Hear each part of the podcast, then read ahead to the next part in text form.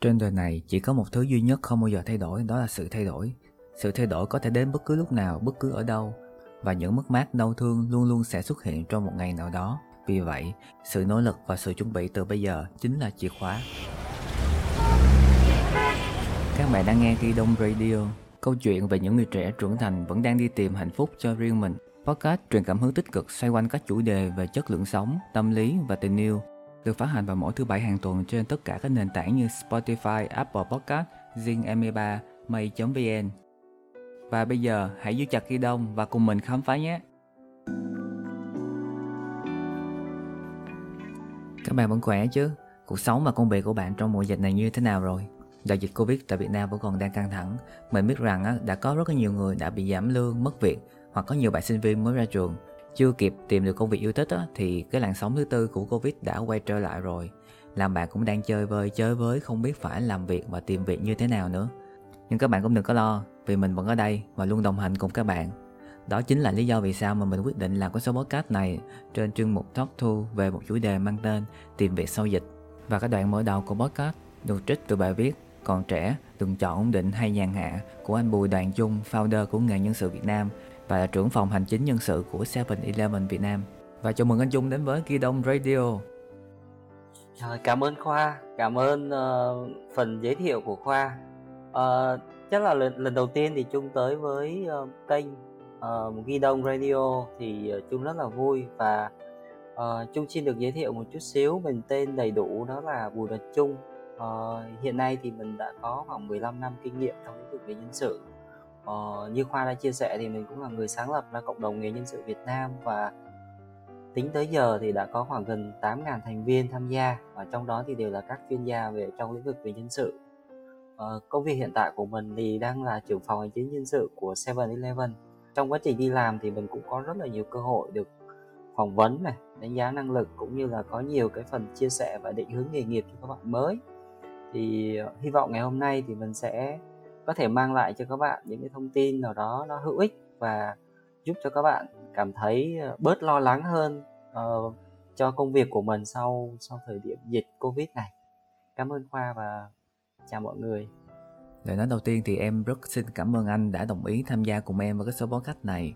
À, em đã biết anh từ rất là lâu rồi, từ lúc mà 7-Eleven mới vào Việt Nam và em đọc những bài viết của anh trên LinkedIn á, thì em thấy rất là hay, rất là hữu ích cho bản thân em và những người tuyển dụng nữa. Và tới thời điểm này thì em mới có thể liên hệ được với anh để mời anh tham gia cùng em. Ok, bây giờ mình sẽ bắt đầu vào nội dung chính của podcast này ha.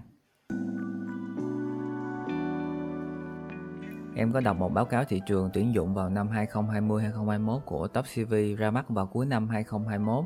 Có thể thời điểm này sẽ không chính xác 100% và em cũng muốn chia sẻ đến anh và đến mọi người như sau. 10 lĩnh vực có tỷ lệ thiếu hụt nhân sự cao nhất đó là bất động sản, kinh doanh, tài chính ngân hàng, công nghệ thông tin, xuất nhập khẩu, FMCG, điện tử, giáo dục và du lịch. Ứng viên 1 đến 2 năm kinh nghiệm trở thành đối tượng nhận được sự quan tâm của các doanh nghiệp nhất. Ba vị trí được tuyển dụng nhiều đó là sale, nhân viên kinh doanh, marketing, công nghệ thông tin, IT. Theo anh là một người trong nghề thì anh có nhận xét như thế nào về việc này? Theo anh nghĩ thì cái nghề nào sẽ hot nhất sau dịch?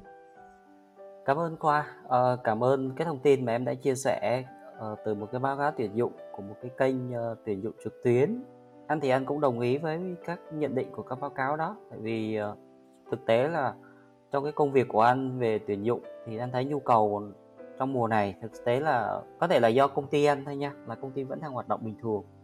Mặc dù có ảnh hưởng nhưng mà nó cũng cũng cũng sẽ bị ảnh ảnh hưởng không có quá nhiều đến toàn bộ hoạt động à, sau mùa dịch thì nhu cầu tìm việc làm sẽ tăng lên anh đoán là bởi vì là trong uh, một cái báo cáo mới nhất của VN Express nói về là trong tháng 8 vừa qua thì đã có khoảng hơn 35.000 doanh nghiệp, chính xác là 35.500 doanh nghiệp uh, tuyên bố là ngừng hoạt động. Thì chúng ta thấy được là gì? Uh, ảnh hưởng của Covid nó đã tác động rất là lớn đến toàn bộ các doanh nghiệp và nó khiến cho uh, các doanh nghiệp phải cắt giảm lao động hoặc là nhiều công ty lớn, uh, nhiều công ty cũng phải thu hẹp sản xuất hoặc là đóng cửa. Cho nên là uh, cái việc làm sau dịch nó sẽ khó khăn hơn, nó đòi hỏi các bạn phải có uh, những cái bước chuẩn bị khá là kỹ cho cái hành trình sắp tới. Uh, sau mùa dịch này kết thúc đó là ưu tiên các bạn năng động ưu tiên các bạn đa năng tức là các bạn có thể làm được nhiều cái công việc cùng một lúc. Uh, cho nên là các bạn cũng sẽ cố gắng làm sao đó trong thời điểm này các bạn chuẩn bị các hoạt động cũng như là nâng cao cái năng lực của mình trước khi mà mình bắt đầu tham gia vào thị trường lao động sau dịch. Khi mà nghe nói thì em muốn hỏi thêm rằng á một người biết nhiều việc là multitask và một người chỉ biết một việc thôi đâu sẽ là xu hướng hiện tại? Thì tùy vào định hướng của các bạn là các bạn đang mong muốn trở thành quản lý hay là trở thành một cái chuyên gia tức là một cái người mà có trình độ chuyên môn rất là sâu và rất là rộng về cái lĩnh vực của họ. Thì đối với những bạn mà làm ờ, thích làm những công việc là multiple task thích được trải nghiệm nhiều thích được thuyên truyền qua các bộ phận khác để hiểu và để học thêm rất nhiều thì sau này cái cơ hội của các bạn ấy lên vị trí quản lý nó sẽ cao hơn là các bạn uh, tập trung quá sâu vào chuyên môn để mà phát triển về cái lĩnh vực của họ. Mình qua phần tiếp theo đó là các bước chuẩn bị để tìm việc sau dịch. Anh có chia sẻ gì đến các bạn không? Đối với anh thì trong thời gian này thì các bạn nên nên có một cái, thứ nhất là một, giữ một cái thái độ tích cực, một cái tinh thần lạc quan và làm sao để duy trì sức khỏe. Thì đồng thời là cơ, đây cũng là một cái thời, cơ hội để các bạn nhìn lại chính bản thân mình nhiều hơn, nhìn sâu vào bên trong mình nhiều hơn và để xem là năng lực hiện tại của mình, những điều mình thích, những điều đang có ý nghĩa lớn nhất với mình hiện nay là gì để mình bắt đầu xây dựng một kế hoạch, thì thông qua cái việc mà các bạn hàng ngày học tập này ờ, các bạn có thể là học thêm bằng nhiều cách ờ, từ những cái trang mạng xã hội hay là từ những cuốn sách hoặc thậm chí là trò chuyện với những cái bạn bè của mình, những người chuyên gia của mình để mình tìm hiểu thêm về cái kiến thức chuyên môn.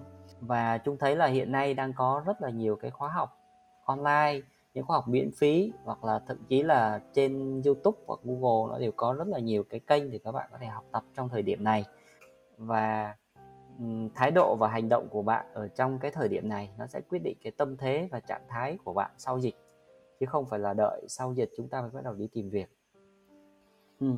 ờ, anh bổ sung thêm một chút xíu thì bây giờ để mà các bạn hiểu được là các yêu cầu về công việc uh, sau dịch hoặc là thậm chí các yêu cầu của công ty ờ, công việc trong mùa này thì có một cách rất là đơn giản là các bạn lên các website tìm việc hoặc là search cái vị trí công việc mà các bạn đang mong muốn ứng tuyển. Các bạn xem là người ta đang yêu cầu cái gì. Công việc làm là gì yêu cầu là cái gì để mình xem là thực tế là các bạn chung nghĩa là nếu mà bạn nào đó mà có uh, thời gian bạn lên bạn search 10 vị trí công việc ví dụ như là vị trí nhân viên marketing chẳng hạn hay là digital marketing chẳng hạn của 10 công ty thì các bạn sẽ bắt đầu uh, làm một cái bảng thống kê xem là các yêu cầu của họ nó có chênh lệch nhiều không và cái nào người ta đang đang đang quan tâm nhiều nhất những cái năng lực nào người ta đang quan tâm nhiều nhất để từ đó các bạn sẽ hình dung ra à bức tranh chung về một uh, những cái yêu cầu của thị trường lao động hiện nay cho cái vị trí là digital marketing nó đang cần cái nào và cái nào mình đang yếu và cái nào mình cần phải tập trung vào. Thì đó là cái cách tốt nhất để chung để cho các bạn có thể hình dung là hiện nay nhu cầu thị trường cho cái vị trí nó đang cần cái điểm nào là quan trọng nhất thì các bạn có thể là lên kế hoạch để improve uh, tức là để cải thiện cái kỹ năng đó những cái năng lực đó. Uh, và chung nghĩ là cái cái việc mà các bạn phân tích và đánh giá như vậy thì nó sẽ giúp cho cái cơ hội của các bạn nó sẽ nhiều hơn. Dựa trên những cái ờ, brand map như vậy thì các bạn sẽ thấy được là nó nó sẽ rất là hữu ích trong suốt quá trình tìm việc. Cảm ơn anh vì những cái chia sẻ rất là bổ ích luôn á. Ngay cả bản thân em cũng vậy. Ngày xưa khi mà em đi tìm việc thì em cũng hay lên những website tuyển dụng như Vietnam Work hay là Career Builder để em coi những cái job mà người ta tuyển dụng cái vị trí giống em. Coi coi những doanh nghiệp đó người ta cần cái gì và em có thể thay đổi được cái gì ở trong cái CV của mình để cho phù hợp với công việc đó và em apply vào công việc đó và đây cũng là cái cách mà em biết rằng là coi coi cái thị trường và yêu cầu công việc đó cần những kỹ năng gì để mà em có thể approve mỗi ngày và update bản thân mình nhiều hơn. Và trong cái tình hình dịch bệnh như thế này thì thị trường lao động sẽ thay đổi rất là nhiều. Nhiều người phải thay đổi công việc phải nhảy ngành để tìm được công việc phù hợp. Vậy anh có cái cách nào hoặc lưu ý gì về việc chuẩn bị profile cv không? Chung cũng phải nói thật với các bạn là gì trong suốt quá trình mà đi làm tuyển dụng rất nhiều bạn tức là không không có biết cách để trình bày CV hoặc các bạn sử dụng những cái mẫu mà nó gần như là nó nó đại trà. Tức là nhìn bạn nào cũng giống y chang như vậy. Thì gần như nó không thể hiện được cái cá tính của các bạn ở trong đấy. Thì chúng thấy nó có hai điều quan trọng khi mà các bạn làm CV thứ nhất là về hình thức CV hình thức CV thì các bạn nên chọn những cái mẫu nào đó nó hiện đại một chút xíu. Nhưng mà sau đó thì các bạn nên nên cá nhân hóa, chứ đừng có bê nguyên những cái đó vào. Vì nó đánh mất đi cái cái cá tính của các bạn, cũng như là cái gọi là những cái phẩm chất mà nó quý giá của các bạn thì các bạn thể hiện ở trên đó. Cái thứ hai nữa là cái nội dung. Cái nội dung thì nếu mà bạn nào làm online thì thường nó sẽ có cái cái cái form sẵn rồi. Các bạn chỉ điền thông tin vào đó thôi. Ờ, tuy nhiên thì nếu được thì các bạn có thể là uh, làm theo cái cách của mình. Những cái thông tin các bạn đưa ở trên đó nó sẽ là làm sao đấy để nó phải đảm bảo những cái yếu tố nó rõ ràng. Từ ngữ sử dụng nó phải đúng chuyên môn uh, thứ nhất là về bố cục CV thì thông thường nó sẽ có khoảng 6 phần. Nha 6 phần. Đầu tiên là các bạn sẽ tóm lược lại cái mục tiêu về công việc hoặc là có thể là mục tiêu về nghề nghiệp của các bạn. Hoặc là có thể liên quan đến việc là đây là toàn bộ quá trình làm việc của các bạn và bạn đã đã đã gọi là ờ, phát triển được và cảm thấy mình tự hào nhất là gì? Cái thứ hai là bạn có thể liệt kê về các năng lực nổi bật của bạn là gì? Trong cái đó luôn uh, cái phần thứ hai. Uh, phần thứ ba là các bạn sẽ nêu bật về cái kinh nghiệm của các bạn. Thậm chí là nhiều bạn còn trẻ thì các bạn có thể nêu bật kinh nghiệm của các bạn trong thời gian đi làm các công việc part time cũng như là những cái hoạt động của các bạn ở trường hay là việc mà tham gia các câu lạc bộ hội nhóm như vậy và vai trò của các bạn ở trong đấy là gì. Cái phần thứ tư trong cái CV là các bạn sẽ trình bày về uh, học vấn của các bạn về bằng cấp của các bạn về trình độ của các bạn có thể là liên quan đến cái thứ năm đó là liên quan đến các hoạt động và sở thích của các bạn. Thì trung nhấn mạnh lại là hoạt động và sở thích của các bạn ở đây là nó liên quan đến công việc nha. À, trung thấy là có nhiều bạn à, ghi các sở thích của các bạn là khá là chung chung kiểu như là em rất là thích đọc sách này em rất thích du lịch này em rất thích thiện nguyện này. Nhưng mà đến khi mà trung ờ, trung hỏi lại các bạn thì em thích đọc sách gì thì các bạn lại không trả lời được. Và quan trọng nữa là các bạn học được cái gì từ đó. Ví dụ các bạn tham gia một hoạt động về uh, thiện nguyện mà do các bạn là người mà đứng ra khởi xướng đứng ra là người mà ừ, gọi là lên kế hoạch cũng như là triển khai toàn bộ hoạt động. Thì các bạn sẽ học được kỹ năng về tổ chức kỹ năng lập kế hoạch kỹ năng mà làm việc với làm việc nhóm làm việc với những người khác à, là việc các bạn um, giao tiếp rất là hiệu quả với chính quyền địa phương và cái nơi các bạn đang đang kết nối chẳng hạn để làm thiện nguyện thì cái đó nó sẽ ấn tượng hơn rất nhiều cái cuối cùng đó là một số cái thông tin về người tham khảo. Thì các thông tin về người tham khảo ở đây thì chúng chúng sẽ chia ra hai phần đi ha. Một là các bạn mà đã có kinh nghiệm rồi thì thông tin người tham khảo thì chắc chắn là phải là những người quản lý trực tiếp của bạn đấy người hiểu rõ về năng lực của bạn đấy. Và uh, mình cũng cũng sẽ phải nói trước với người tham khảo đó là ờ, ok anh ơi chị ơi em sẽ để anh chị trong cái phần thông tin người tham khảo trong cái cv của em nhé.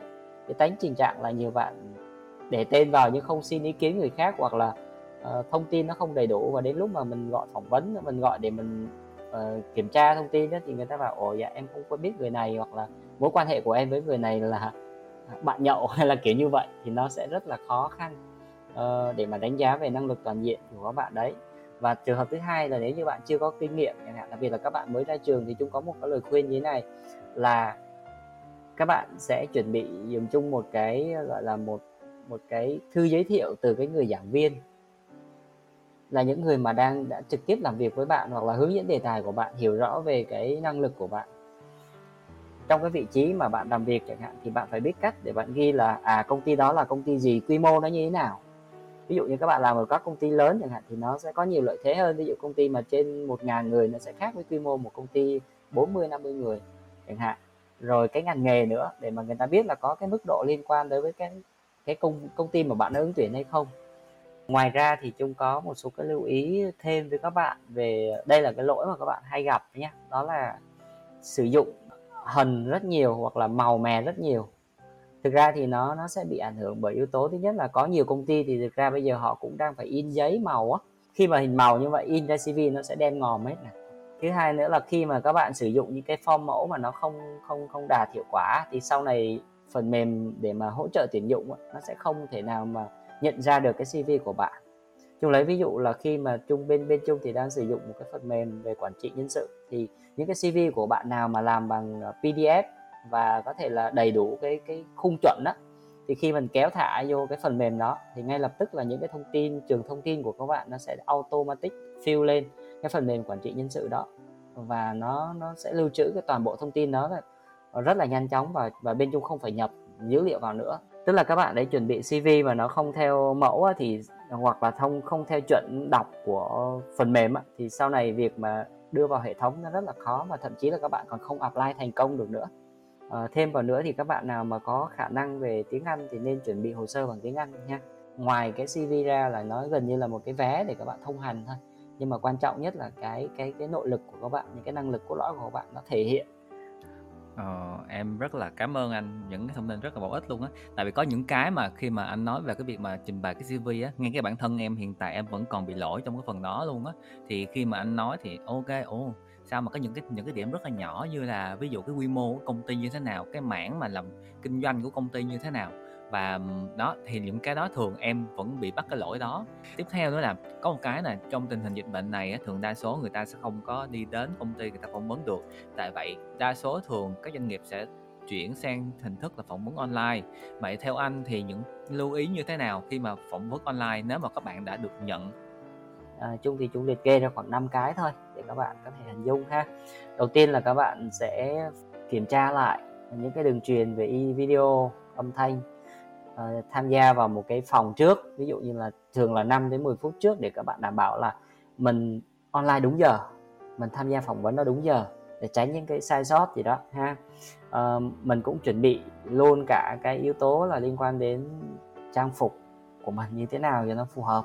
Uh, nói chung là cũng formal chút xíu chứ còn đừng có có xuồng xã quá nhiều bạn mặc đồ ngủ thì nó không phù hợp chắc chắn rồi. Các bạn phải đảm bảo về việc là các bạn có đầy đủ các thông tin về công ty và vị trí ứng tuyển. Ờ, cái thứ ba là các bạn sẽ đảm bảo là các bạn đang trong cái trạng thái tốt nhất về tinh thần về tâm lý về sự tự tin.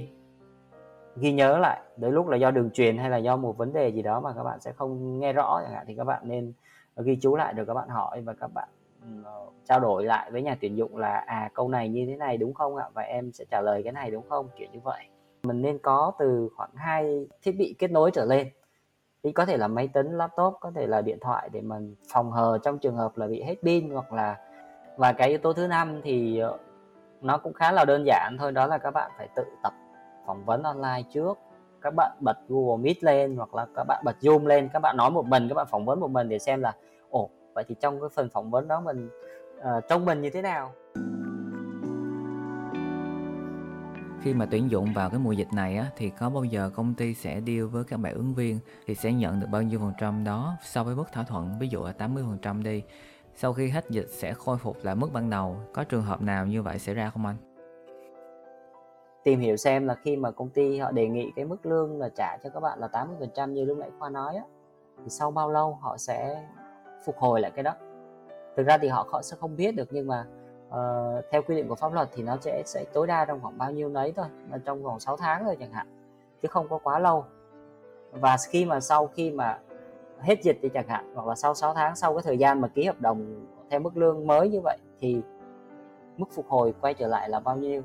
Có thể là nó không phải là 10 triệu nữa mà buộc phải lên 11 triệu hay là 12 triệu thì các bạn cũng nên thỏa thuận rõ về cái đó. Để chúng ta tránh những cái trường hợp mà mà giống như chúng nói là các bạn bị uh, hụt hẫng hay là người ta nói không có rõ.